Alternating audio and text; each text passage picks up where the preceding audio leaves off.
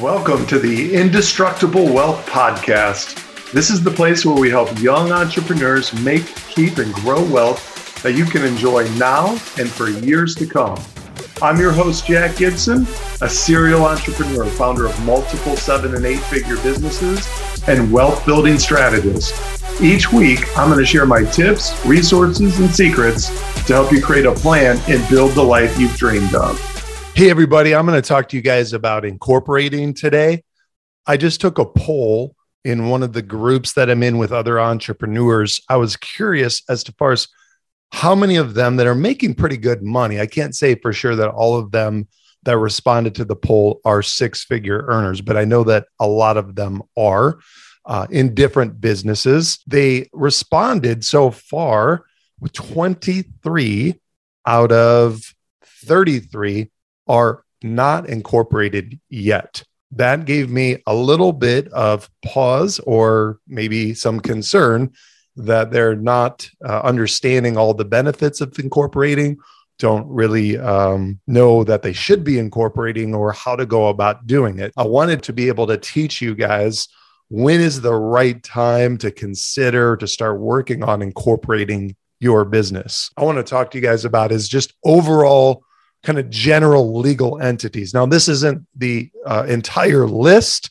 but these are the main ones that could make sense for us. So the first one is where almost all people or businesses start is a sole proprietorship. So this is just simply means that you're running the business in your own name. So you are essentially the business. Now, sole proprietorship is great because there's no setup fees. Literally just say, "Hey, I'm starting a business and you're a sole proprietorship." At this level to get a bank account, let's say you wanted to have a, a bank account set up in the name of your business instead of the name of you as an individual, then you would need to go to the courthouse, get a DBA, or you didn't actually have to go to the courthouse. You could do it online now. And that's called a doing business as. And that allows you to set up a bank account in the name of a business and not yours. So definitely suggest that you do that. The second way is an LLC. This is called a limited liability company. Uh, these are very popular, probably the most popular type of corporation because they're very quick, they're inexpensive to set up. You can do it on LegalZoom for, I think I just set one up for 300 bucks. They give you protection for the business that uh, you're running, legal protection. And then taxes are simpler with an LLC because taxes essentially will be an extension of your personal return. So in other words, you don't have to go out and get in a, you know, a, an accountant, pay a CPA, you know, quite a bit of money to run a separate tax return because an LLC doesn't require that. Then the third is an S corp, commonly called a sub S, right? The when the income justifies it, and we'll talk about when that happens. Um, but they do have some downsides. You know, they have more expensive setup you need to file a lot more documentation on a regular basis, and they require a separate tax return. So they are more expensive to set up, but again, they can save you a lot of money. In an S Corp situation, you become an employee of your corporation. So now your business is no longer in your name. So again, it also provides, like an LLC, asset protection. Then the fourth type of entity is a C Corp. And this is for larger companies. It's not recommended for nearly all of us that are in the game right now. A C Corp is generally done for bigger businesses because it allows for multiple shareholders.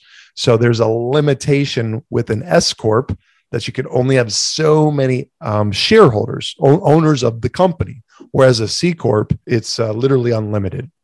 And then the fifth type of entity is a nonprofit 501c. And this is for a charitable operation where there's no intention to make a profit. Generally speaking, a real estate properties will want to be held in an LLC, in a limited liability company, instead of an S Corp, whereas profitable businesses should be generally be held in an S Corp. So why is that?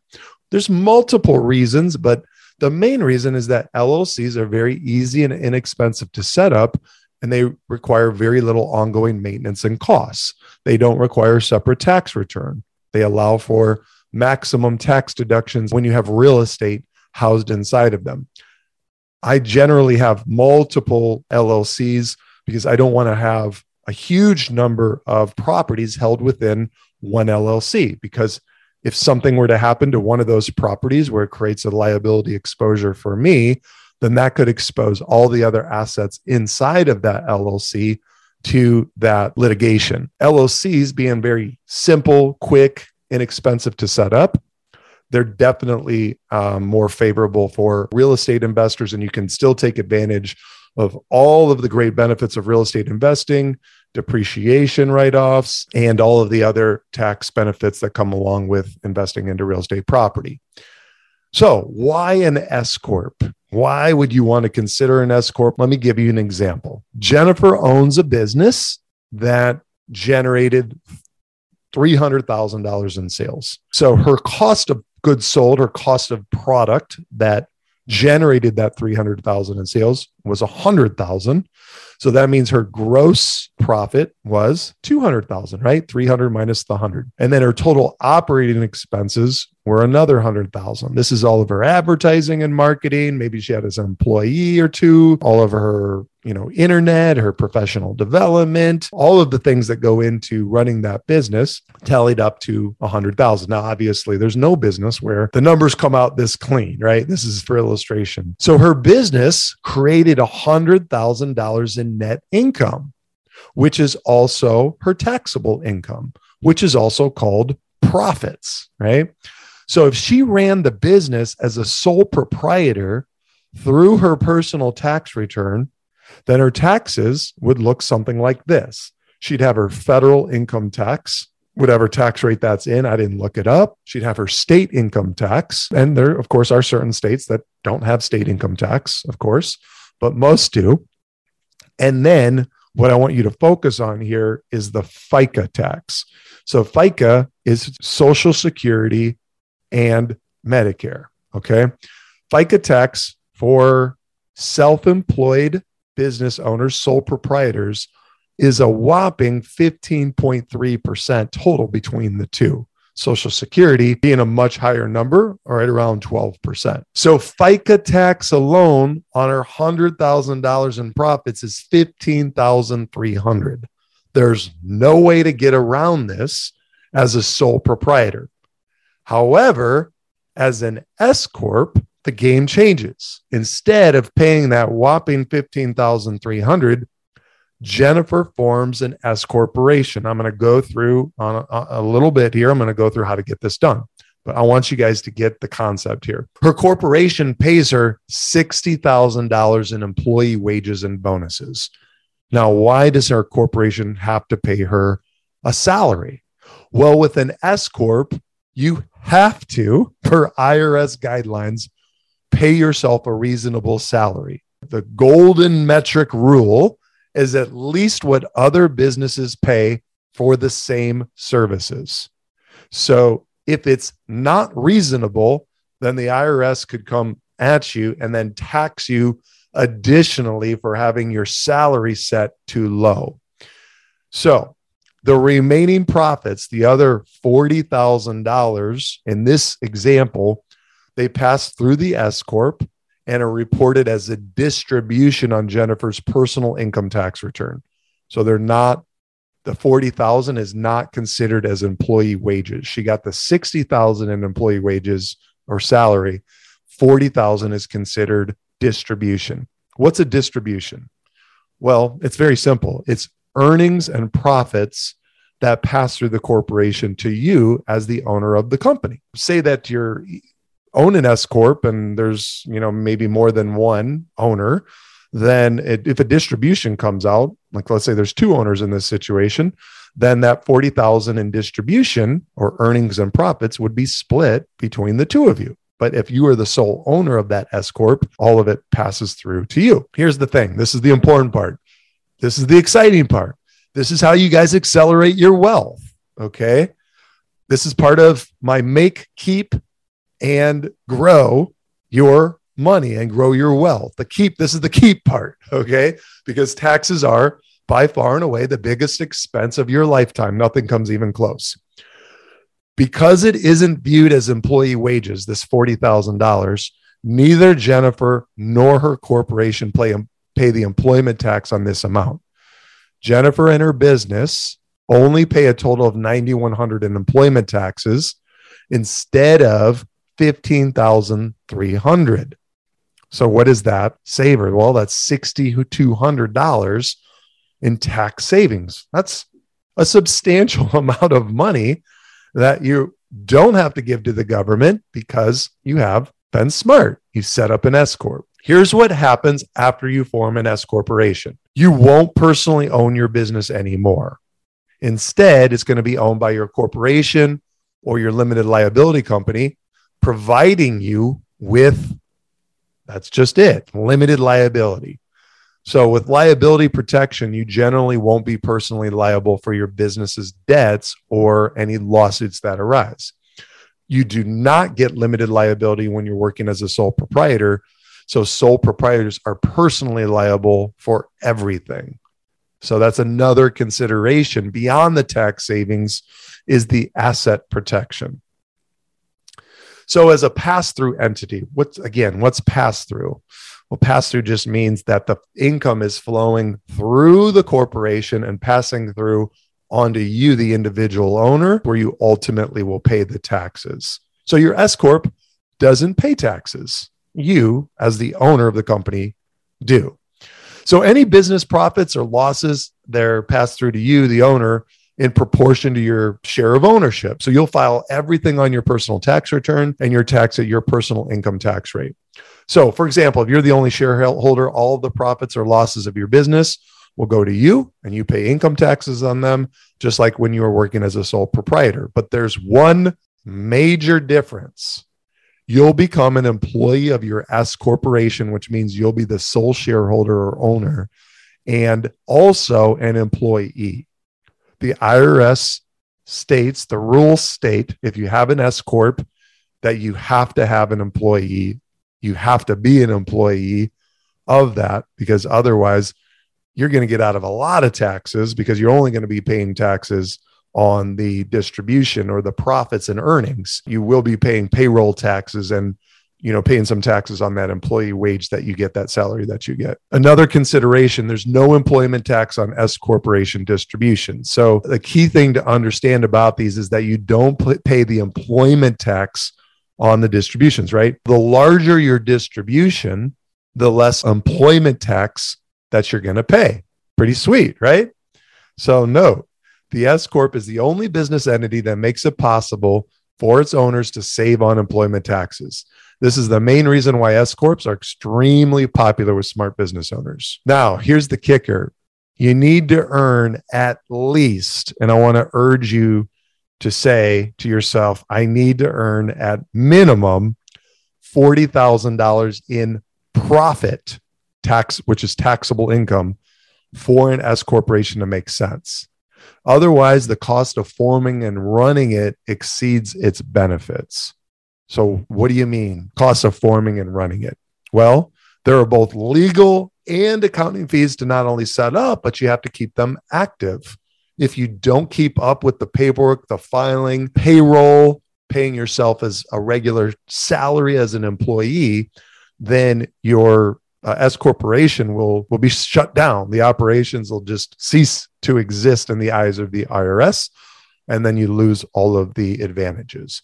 So, what are those? There's four main costs to running a S corporation. The number one thing is the accounting, and namely the tax returns. An S corporation requires a separate tax return from your personal return. So that alone will be at least a thousand dollars or more per year, depending on the complexity of your corporation and how much there is for the accountant to do to get that tax return ready. I think, you know, I don't know how much mine is. I'm going to say I spend an extra couple thousand for my accountant to do my S corporation return.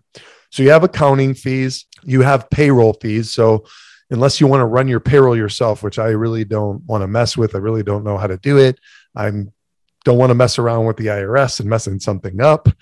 So I have my accountants do it. So that's a cost that I have to pay my accountant is to run my payroll for me. So that's essentially where I'm taking a you know, a monthly or it could be a quarterly payment from the salary. And they're pulling out all the taxes, the payroll taxes that need to be paid from that salary. To do all that, and keep up with all of that, that is an ongoing cost. And then there's bookkeeping. So typically, you got to have very accurate books. You want to have very accurate reporting. Uh, you don't want to mess around with your bookkeeping when you have an S corp. That's for sure. With the bookkeeping, you know, you got to pay for. For example, I use QuickBooks Online, and then I have my accountants do a lot of the uh, bookkeeping. They make sure that all my books are kept up to date. I have I don't want to say ten LLCs, so I only have one S corporation, but I have a multiple multiple you know LLCs. All that uh, bookkeeping for all those entities, it adds up. It's definitely an ongoing expense. And then the filing. So the filing is the things, the paperwork that needs to be sent in to keep your corporation up to date and in good standing with the IRS. Those costs can be, uh, you know, combined, all four of those can easily be a couple thousand dollars per year or more. So you want the savings, the taxable savings, to outpace the costs of keeping the S corporation active and running. So that's why you need to earn at least 40,000 in profit to be able to have it make sense. How do you get S corporation tax status. So, number one, you're going to form a corporation or an LLC in order to own and operate your business. Now, you could go about this a couple different ways, right? You can go on LegalZoom, you can just do it all right there. Uh, that's definitely the cheaper of the options. For LLCs, that's generally what I do, unless I'm setting up a more complex LLC. When I set up the LLC this past year, to form the self storage investment with, I think there were a total of eight to 10 investors that invested into that fund, then that was something I definitely didn't want to mess around with on LegalZoom. I had a lawyer, I paid the extra money and they set it up. If it's just a very simple LLC, could more than likely you can get this done and be confident in doing that through LegalZoom. Now, with an S corporation, I've only set it up once. It was 20 years ago. I had a lawyer do it. He files every year the minutes that show that operation is active. That's something that I just pay a lawyer to do to keep up with. Again, I'm not telling you have to do that. There could be other cheaper options like LegalZoom, but I have not done it that way. And uh, anybody who asks me uh, how to set up an S corp, I tell them to go to a lawyer that specializes in setting up, you know, entities and corporations. So step two, you know, once you do this, you'll own the corporation as the sole shareholder, or you could be a shareholder with your spouse, which is the way, you know, I have Kara and I as both owners, 50 50 owners of our S corporation, and we're both employees. And then step three is you file an S corp election by filing IRS form 2553 with the IRS. And again, I have my accountants, I have my lawyers, they keep up with all of that filing because I hate that type of stuff. I don't like the paperwork. I'm too busy to try to keep track of that.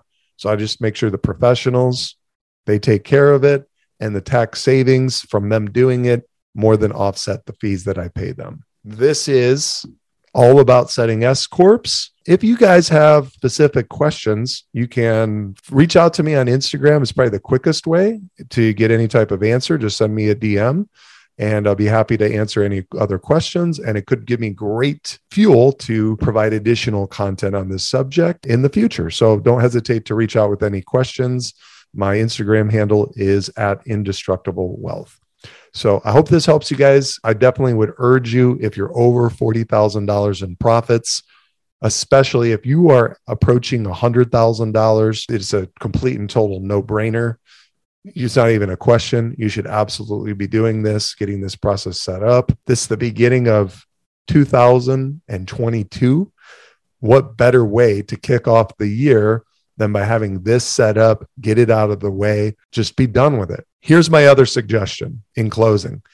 If it's a wash, okay, so let's say that the costs of setting up the S Corp are about equal to the savings that you'll get in taxes I would urge you to go get it done now so that as your business grows, as your income grows, you've positioned yourself with strength. You've positioned yourself so that you're ready to attract greater abundance. I always like to put myself in a position to where I'm telling the universe, I'm ready for more. I'm set up for more. I'm equipped for more.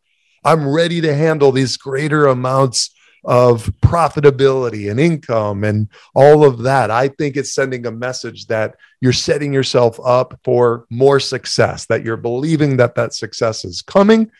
So I wouldn't wait. I would get it done. So as the income starts to increase and flow in, that you're not trying to backtrack, right? I mean, I know people where they had an incredible year and they didn't set up their S corp. Uh, they were just kind of stalled out or were they procrastinated. None of us enjoy doing this process. Okay. This is not, it's not, I can't say it's fun, but what is fun is when you say, oh man, I saved $10,000 in taxes just from setting this up and, and, and getting it in motion. Say 15,000 in taxes. That's a lot of freaking fun. So do it now, get it out of the way.